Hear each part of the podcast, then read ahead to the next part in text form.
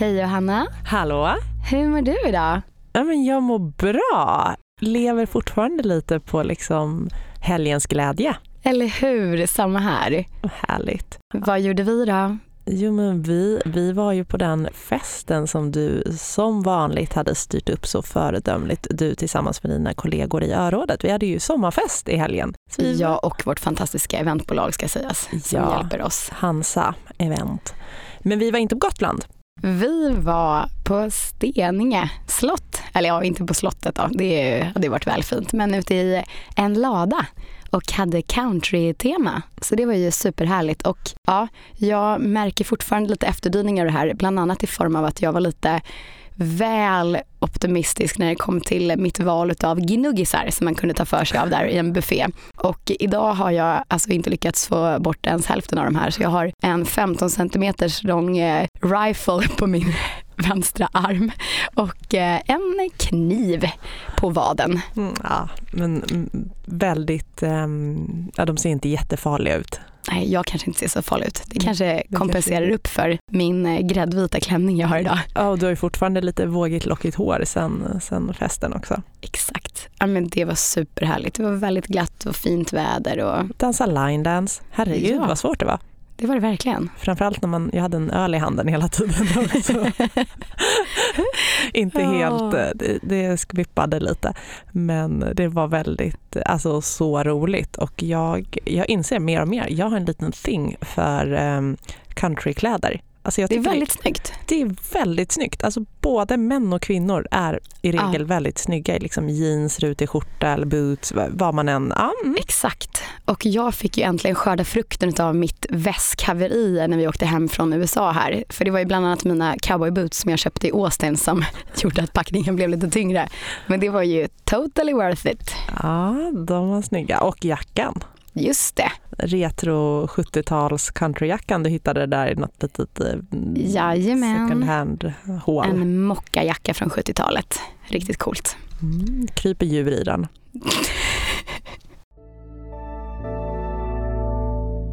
Ja, men eh, i vanlig ordning ett litet nyhetssvep tycker jag vi kan unna oss även denna vecka. Ja, vi kan väl börja med de riktigt tunga börsnyheterna. Nämligen att Tupac har fått en stjärna på Hollywood Walk of Fame 26 år efter sin död och därmed blir han den 2758 att pryda trottoaren. Wow, ja men det var han värd. Mm. Eh, Okej, okay. och sen kanske man kan bara börja kommentera mm. igen. SBBs VD Ilja Bataljan avgår. Och det var väl kanske oundvikligt när förtroendet har varit förbrukat så. Ja, det var nog verkligen oundvikligt. Och nu har de ju redan fått en ny VD och det blir eh, Akelius finanschef, eller ja, före detta finanschef nu då eftersom han hade bara sex, eller han fick sex timmars uppsägningstid och sen började han idag måndag på Oj. SBB.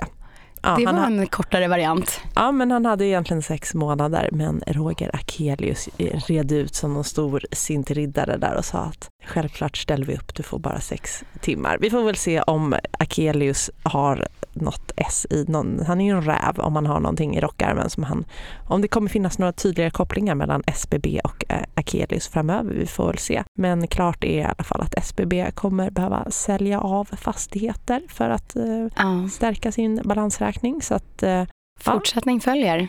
Ja, och sen så har vi den här skuldtakshöjningshärvan i USA som vi pratade om förra veckan och nu är den spikad. Så i lördags så signade alltså Joe Biden på det, den höjningen av skuldtaget som man redan hade beslutat i kongressen.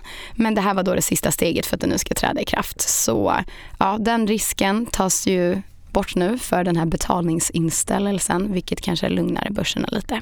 Ja, men det har det ju helt, helt klart gjort. Och när man tänker på det är det ju faktiskt helt sjukt att det ska finnas en risk för liksom betalningsinställelse när man fakturerar USA, amerikanska staten. Ja. borde inte finnas någon mer säker liksom, mottagare av en räkning. Nej, exakt. Ska skicka in en liten räkning till dem där. Ja, men det var väl skönt.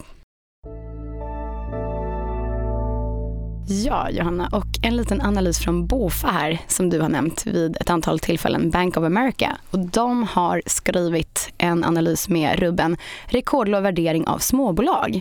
Och just nu så är småbolag kraftigt undervärderade och då undrar man, kan det vara dags för bottenfiske? Men för att backa lite, ett citat från den framgångsrika brittiska investeraren Jim Slater. Elefanter galopperar inte. Och det är väl en metafor som ska, eh, andemeningen i det är att småbolag växer fortare än stora. Och huvudförklaringen till det här är att mindre företag kursmässigt presterat bättre, cirka 3 procentenheter årligen jämfört med stora bolag. Och det här är om man tittar tillbaka de senaste 100 åren. Så det får man ju ändå säga är en rätt statistisk signifikant siffra. Men det är ju inte alltid så. Och just nu när det är väldigt osäkert på börsen, då dras investerare ofta till stora bolag och så även nu. Faktum är att vi inte har sett de här nivåerna eh, sen techbubblan sprack runt millennieskiftet. Ja, och fortfarande så är värderingen för småbolag högre än för stora bolag. Men relativt sett så är de nu 30% billigare mätt som P-tal mot vad de brukar vara. Och Johanna, vad har vi på P-tal? Jo men PE det är ju en förkortning för price genom earnings och det är ett av de vanligaste nyckeltalen. Och det används i regel för att se, se om en aktie är köpvärd eller inte. Och price det står för aktiens pris och earnings det står för bolagets vinst. Så att det här nyckeltalet det visar alltså priset på en aktie i relation till bolagets vinst per aktie. Så man skulle kunna säga som någon slags kilopris eh, helt enkelt. Och vinsten per aktie är bolagets totala vinst delat med antal aktier som finns i bolaget. Så aktiekursen genom vinsten per aktie så får man P talet som då är ett slags kilopris. Och vad kan man titta på mm. för siffror ungefär då? Nej, men om vi först tar ett eh, så här, simplifierat exempel här som vi har tagit upp på Avanza Akademi. Det är liksom Avanzas eh, sidor där man kan läsa mer om olika nyckeltal eller om det mesta som rör sparande. En, en skola. En skola.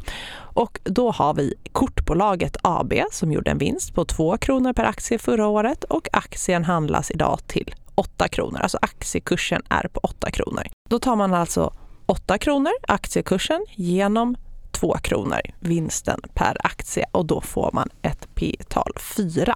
Och det här 4 det innebär då att det tar fyra år för bolaget att med dagens vinstnivå tjäna in den här summan pengar som aktien handlas till. Och eh, det fjärde året då har bolaget alltså tjänat tillbaka 8 kronor per aktie och det var ju precis det du betalade för aktien när du köper den idag. Men vill man läsa mer i detalj om liksom vad P talet är och, och hur det används så eh, titta gärna in på Avanza Akademi så kan ni läsa där om P tal som är det absolut vanligaste nyckeltalet som, som man använder sig av. Men vad är då ett högt eller lågt P-tal? Det man kan säga då är som sagt att om det är ett högt P tal ja men då värderas ju bolaget högt i förhållande till vilken vinst den har idag. Så det är inte ett bolag på rea om man Nej, säger så? det är inte ett bolag. Det är ett högt kilopris. Det är oxfilé. Och det kanske du är beredd att betala om det är ett bolag som växer väldigt kraftigt, det vill säga att nämnaren, alltså eh, vinsten, den kom, man tror att den kommer stiga. Den kommer inte vara kvar på två kronor kommande år utan den kanske kommer fördubblas year on year. Det är väldigt snabb ökning, så inte fördubbling, men den kommer ha en kraftig tillväxt. Ja, men då är det rimligt att betala ett lite högre kilopris för det idag än för att ta ett moget bolag, säg Telia, som knappt växer längre. Deras vinstutveckling är liksom inte den här positiva över tid. Nej, men Mer en stor elefant som inte galopperar. En stor elefant som inte galopperar. Då är det ju liksom ett, negat, eller ett, ett mycket lägre, det behöver inte vara negativt, absolut inte, det är det nog inte, men ett mycket lägre P tal Så här är det viktigt eh, att man jämför liksom äpplen med äpplen och päron med päron. Man får jämföra Tillväxtbolag kontra värdebolag ja, kanske? Ja, precis. Om du vill liksom jämföra Atlas Copco och Sandvik, ja, det är kanske en rimlig jämförelse där du kan faktiskt ha någon slags användning av P talet Men att jämföra med något um, ungt, uh, snabbt tillväxtbolag, nej men det är inte en helt rimlig jämförelse. Och vad betyder det då om ett P tal är negativt? Jo, men det är om ett bolag går med förlust. förlust. Då kan man inte beräkna P talet för det finns ju liksom ingen årsvinst att ställa priset i relation till. Är det så att bolaget går med förlust idag men förväntas göra en vinst nästa år, då kan man gissa vad den vinsten ska bli och räkna ut ett förväntat P tal idag så att säga. Men som sagt, är det förlustbolag då kommer P talet vara negativt. negativt. Ja, och som sagt de här siffrorna såg vi i USA men det stämmer med största sannolikhet även på Stockholmsbörsen. Och ja, man har sett lite statistik här sista månaderna att det är många som har nettosålt, alltså sålt av småbolagsfonder. Och visst kan den här oron på börsen hålla i sig ett tag till, vilket pressar ner de här värderingen på småbolagen. Men är man, som vi alltid brukar säga, att man ska vara långsiktig i sitt sparande, så är det väl kanske klokt att sitta stilla i båten. För någon gång kommer det här ju att vända. Ja, men då tänkte jag att vi ska gå in på ett eh, ämne som vi har tagit upp i den här podden, det vill säga skräckindex eller VIX-index. Ingen vet ju vad som sker i framtiden och vad som sker under sommaren, men det finns ju ett index som baseras på vad man tror om eh, volatiliteten eller vad man tror, de som handlar med optioner, ett finansiellt instrument, vad de tror om eh, volatiliteten på marknaden just nu och hur, eller vad det är de räknar med just precis nu. Och, och volatiliteten är ju svängningarna. Ja, precis, svängningarna. Och då är det ju som så att vi, man kan få ett VIX-index det skenar ofta när marknaden är orolig och därför kallas det alltså skräckindex. Och stökiga perioder när det är stora börsrörelser, då rusar VIX-index i taket. Och det tenderar ju att komma någon gång varje år och då stiger indexet till nivåer på ofta mellan 30 och 40 och sen så droppar det mot mer normala nivåer på 20 när marknaden har lugnat ner sig. Och då är det Martin Blomgren på Placera som har skrivit om det här. Och han skriver alltså att det finns två stora toppar i indexets eh, historia och det är finanskrisen 2008 och pandemivåren 2020. Då nåddes nivåer över 80 under några dagar och det är alltså extremt högt. Kom ihåg att kring 20 var de liksom normala nivåerna. Men idag är vi ju väldigt långt ifrån den här stökiga tillvaron.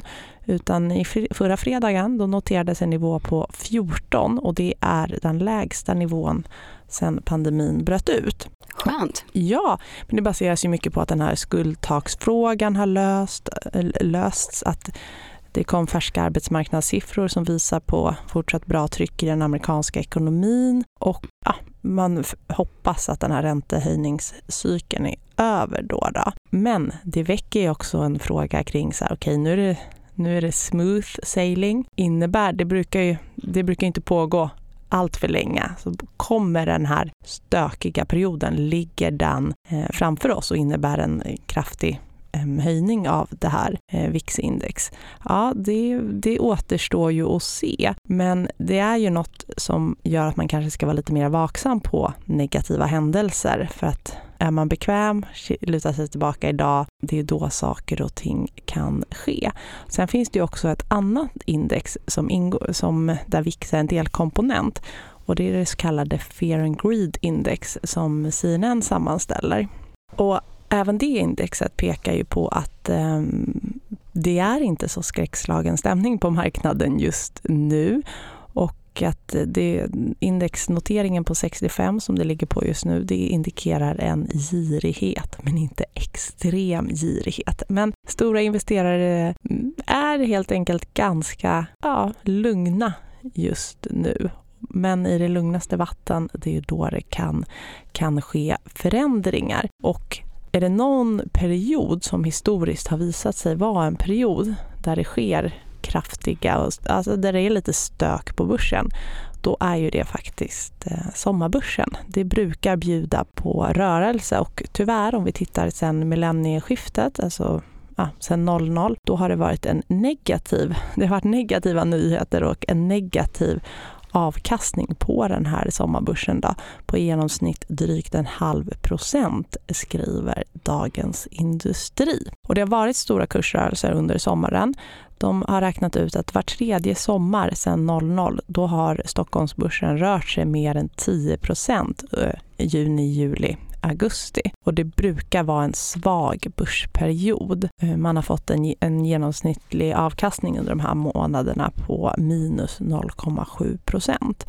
Och det har ju varit en hel del liksom nyheter som har ställt till det. Det var IT-kraschen i början av 00-talet. Vi hade i samband med finanskrisen 2008, det var stökigt.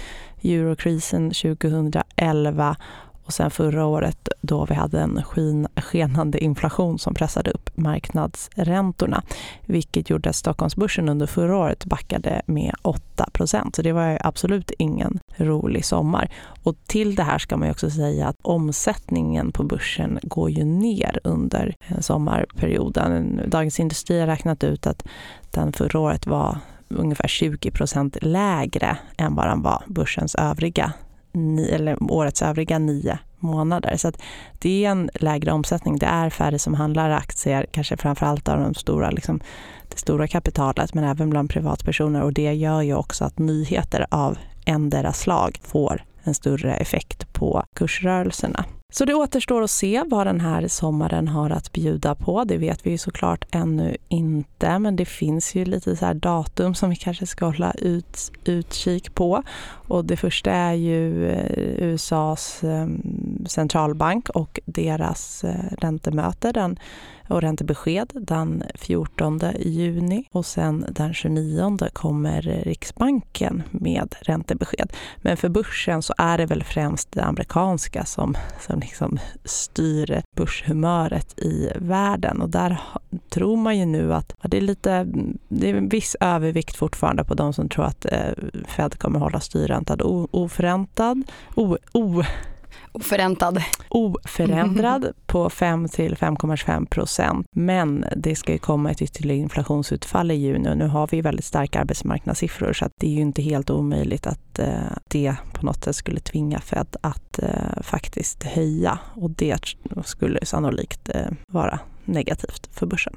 Sen är det såklart det mer roliga, det är ju när börsbolaget kommer med sina rapporter i mitten av juli. Och där ska man väl som svensk investerare framförallt hålla lite koll på de stor, den verkstadsindustrin och de stora verkstadsbolagens rapporter, för de är dels väldigt, väldigt tunga i ett eh, Sverigeindex och de hade ju, visade ju bra rapporter här i första kvartalet, så där vill man gärna se att det fortsätter och att det inte bara är liksom valutavinster. Och apropå valuta så läste jag i Dagens Industri att det är svårare och svårare för svenskar och svenska företag utomlands att eh, växla in svenska kontanter på utländska växlingskontor.